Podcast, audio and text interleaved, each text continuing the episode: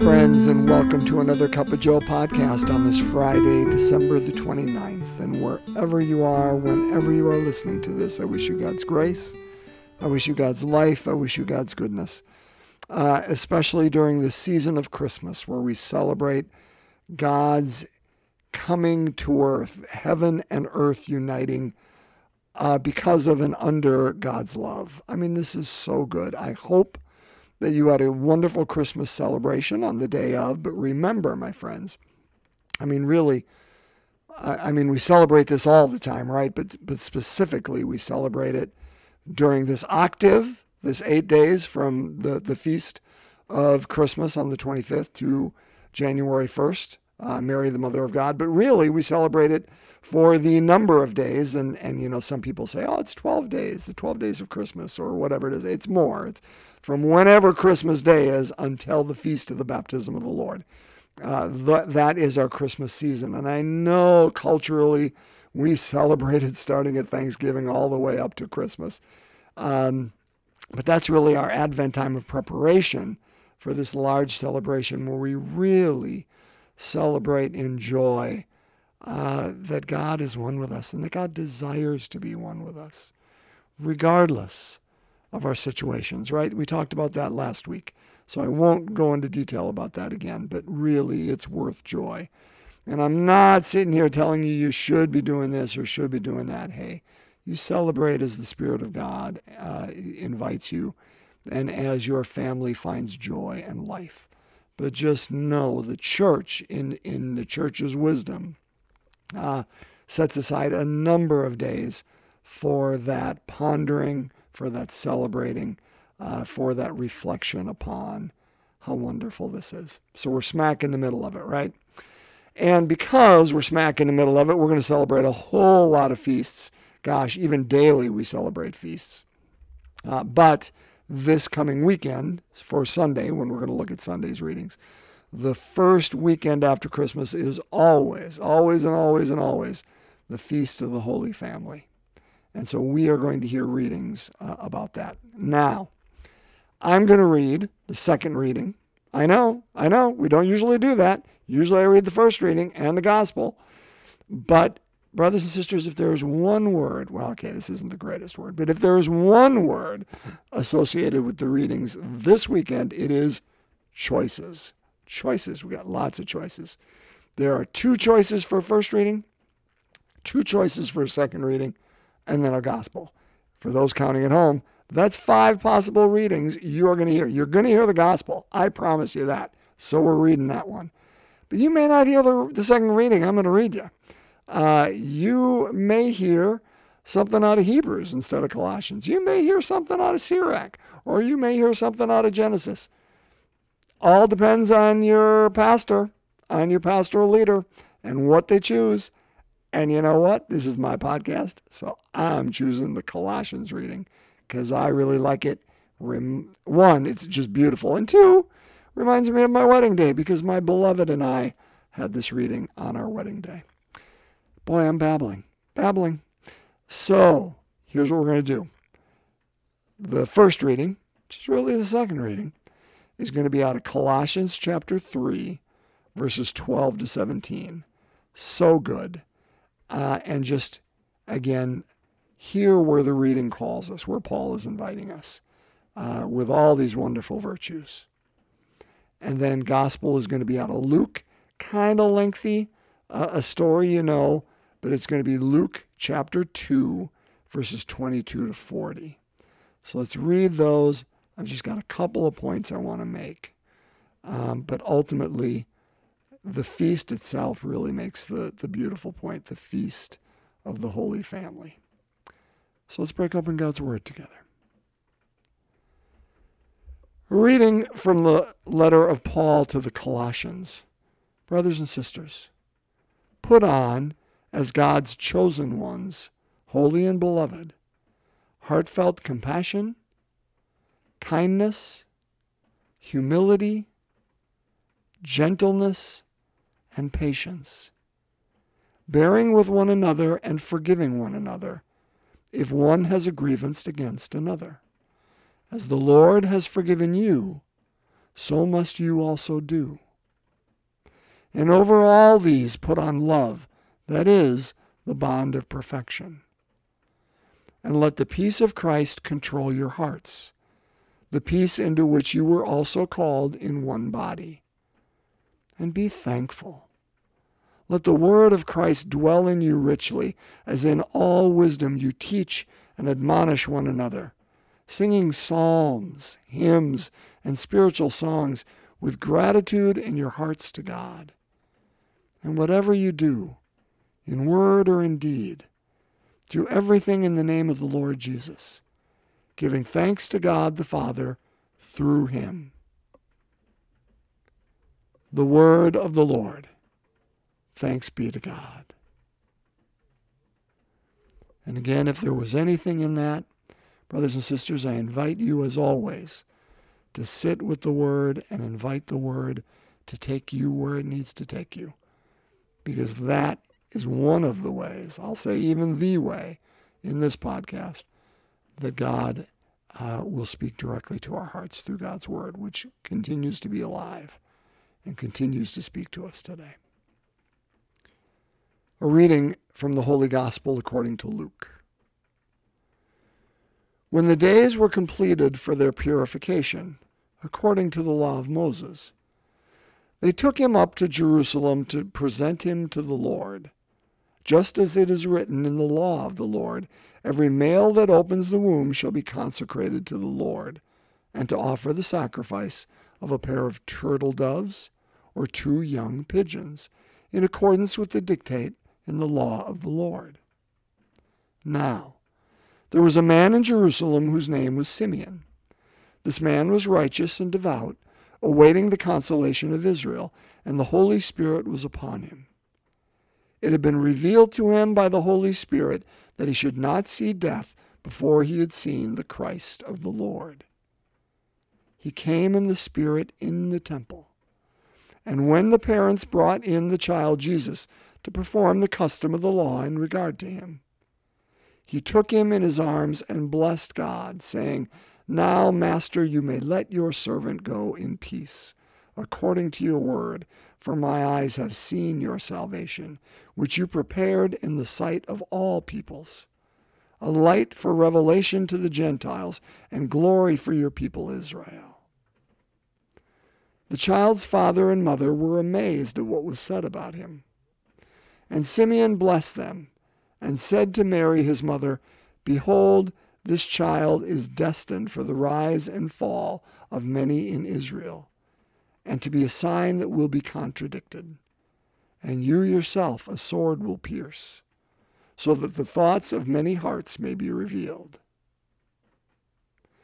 There was also a prophetess, Anna, the daughter of Phanuel of the tribe of Asher. She was advanced in years, having lived seven years with her husband after her marriage, and then as a widow until she was 84. She never left the temple, but worshiped night and day with fasting and prayer. And, coming forward at that very time, she gave thanks to God and spoke about the child to all who were awaiting the redemption of Jerusalem. When they had fulfilled all the prescriptions of the law of the Lord, they returned to Galilee, to their own town of Nazareth. The child grew and became strong, filled with wisdom, and the favor of God was upon him. The Gospel of the Lord. Praise to you, Lord Jesus Christ. Let's start with unpacking what's going on. What, what's happening here? Now, don't get confused. This is Luke's uh, version, right? The, the, this is Luke's birth infancy narrative, uh, not Matthew's. It's an important difference there because Matthew uh, doesn't contain some of the elements of Luke, and Luke doesn't contain some of the elements of Matthew. Uh, okay, that said, Luke's infancy narrative ends pretty much with this story because Jesus then goes to Jerusalem. There's one more that will come with Luke uh, and that is another one that often is, is uh, read on this day, which is the finding of Jesus in the temple at the age of 12. But, um, but this one, we, we hear the feast of the presentation, right? in the rosary. In fact, this is the rosary we're going to pray today. The, the fourth joyful is the presentation of the Lord. That is what's going on here. Now, in Jewish tradition, tradition, two things happen. After eight days, so again, that's that feast of the octave. It used to be on January 1st. It was the feast of the circumcision of Jesus. Now we've been like, oh, let's, you know, instead of having our children say, hey, what's this feast day? And can you explain more about it to me, mom or dad? We're like, oh, let's just call it Mary, the Mother of God. You know, that, that's really good. Let's, let's, uh, let's divert attention, as it were. But it comes from somewhere because in tradition, after eight days, uh, a male child was circumcised in the Jewish tradition and then named. Okay? But that's not this, what's going on here. After 40 days, the child was presented, particularly the firstborn male, right? Because that's what it says. The firstborn male that opens the womb, that, that the first child is a male, is presented, meaning given unto God. So that's what's going on here, as well as the purification of Mary after 40 days. Because again, birthing involves blood, right? Which makes one impure. And, uh, and this, so Mary and Jesus really are the two major ones involved here. Joseph is there, uh, but this is about Mary's uh, impurity and becoming pure again, the woman, whoever gives birth after 40 days, and then the child that opens the womb, in a sense, given unto God. And so there, that's what's happening. And, and traditionally, we as a church celebrate that on 40 days after Christmas, which is when? February 2nd. Groundhog Day now. And, and if you go back in your history, that you'll find the historical reference. But it's what used to be called Candlemas. Uh, it's the 40th day and, and the bookend to Christmas, the Candlemas, uh, where uh, we present uh, or, or, or celebrate this presentation. Now, what's important for us to learn here? Maybe a hundred things, but I'm going to only point to a couple. Um, and the first is this I think, brothers and sisters, and, and I pointed to it last week. I'm going to point to it again because I think it's important that we know this. I think Mary and Joseph. Now, now, if what I'm going to say uh, disturbs you or is not where you're coming from, hey, that's okay. I, I, I, I am not here to disturb your faith or, or to uproot it. If, if what you believe is different than I, um, and it gives you life and it gives you security, hey, that's okay. Then hold hold to that. But here's what I believe. I do not believe Mary had any insight into where this birth was going to go. Meaning, I don't think she knew. Oh, of course, you know, uh, this prophet and this prophetess, Simeon and Anna, are going to come up to me because this is going to be normal stuff. Because this guy is, you know, son of God, and every time I turn around, some crazy, you know, thing is going to happen. I don't think she had any idea that uh, when Simeon says, "and a sword will pierce your heart," what exactly that meant. Uh, or, or you know that oh that means Jesus is going to go to the cross and I'm going to really feel um, as a mother watching her child die. That that's gonna that's gonna pierce me. Um, now we look at that and say that's exactly what it means, and and certainly it does. Or maybe it means you know she's going to watch her son be mocked when he goes off and and uh, is beginning to, to teach, and there are people that that mock him and walk away. Wouldn't that pierce your heart? I, I I don't think she has any foretelling that this is what it is. I think she and Joseph were to use a, a wonderful book title, lurching from one near disaster to the next, and trusted in God at every moment. I think when Simeon came up to them, it surprised them uh, to no end. And they're like, this is wild. And when Anna came up to them and was proclaiming this child to all who would listen, I think they were like, whoa, you know, let's just take it moment by moment. Why is that important? Because, brothers and sisters, I think that's where you and I live. I think we take things moment by moment. I think the easy thing is to look back and say, Mary knew what was going on. And because she knew what was going on, she's different than me. Or Jesus knew exactly what was happening. And Joseph knew exactly where this was going to go. And so they just are different. This is the Holy Family. I, I don't live life like them. I'm not like them. I don't have a clue. I live in a constant fog. Um, and I'm not sure what to do tomorrow, much less, you know, next week or next year or where God is calling me. And so, because of that fog and that grayness, I'm different. And I guess what I'm trying to say, brothers and sisters, is I don't think they were that different. In fact, I think it's very important that we say this, and I'm going to say this in my next point too. This is the feast of the Holy Family.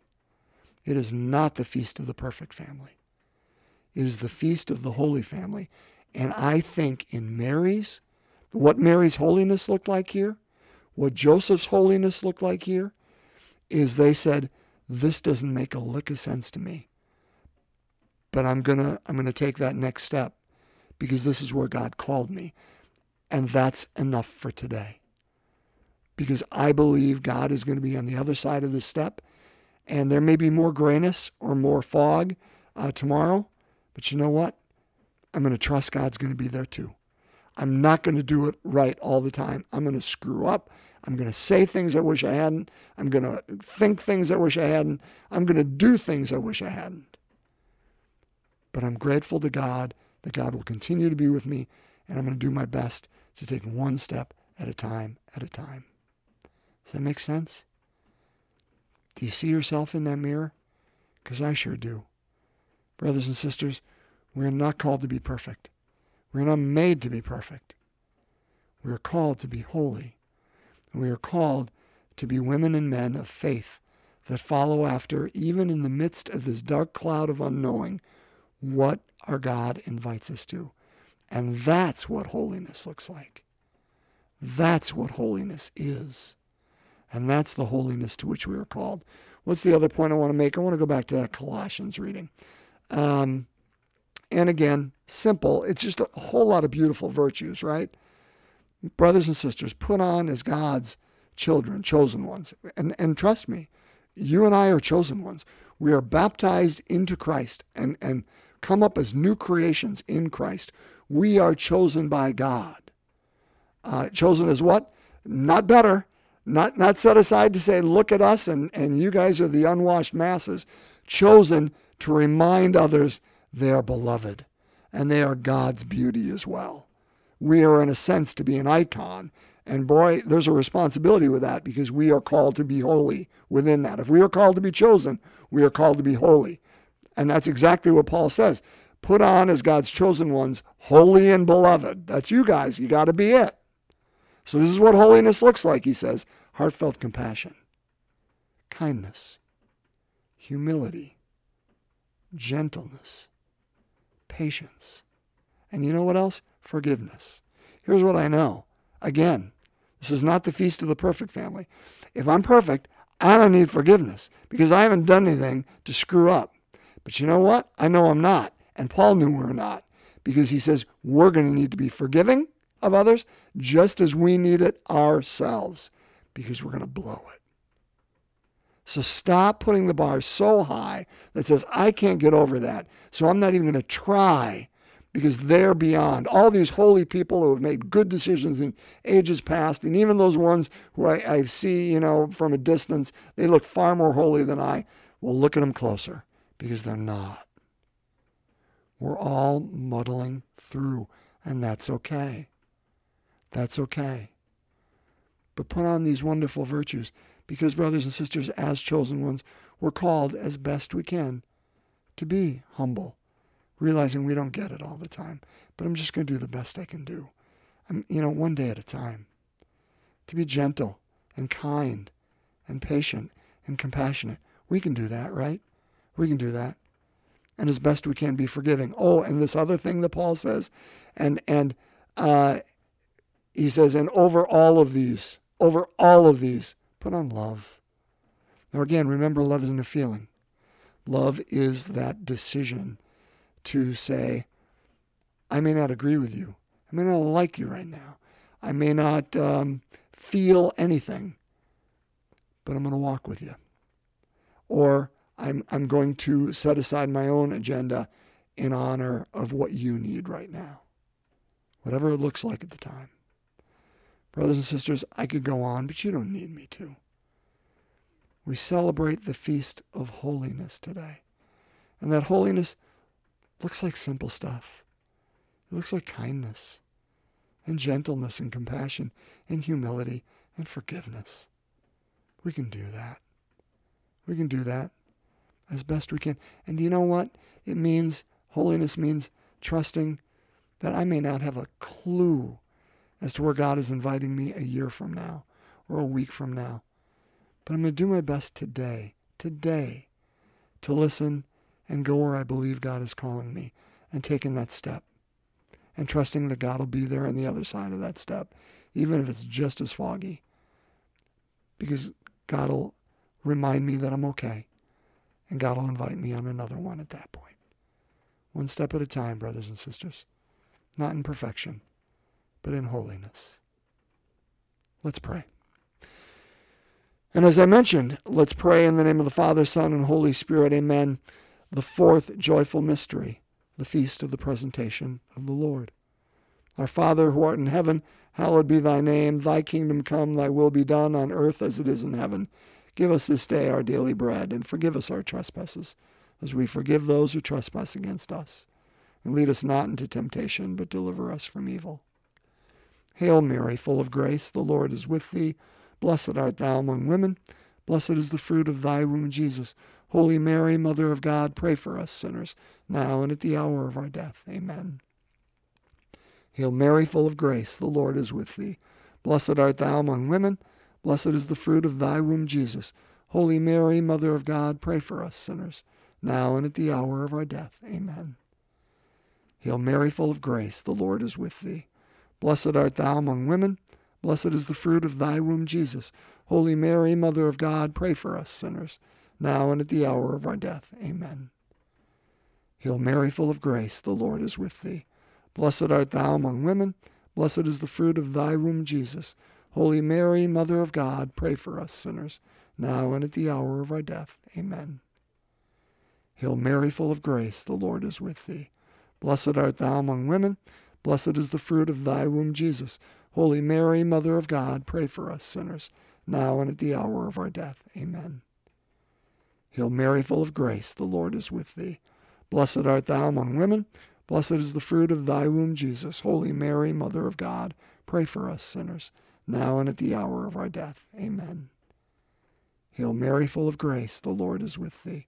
Blessed art thou among women. Blessed is the fruit of thy womb, Jesus. Holy Mary, Mother of God, pray for us sinners, now and at the hour of our death. Amen. Hail Mary, full of grace, the Lord is with thee. Blessed art thou among women.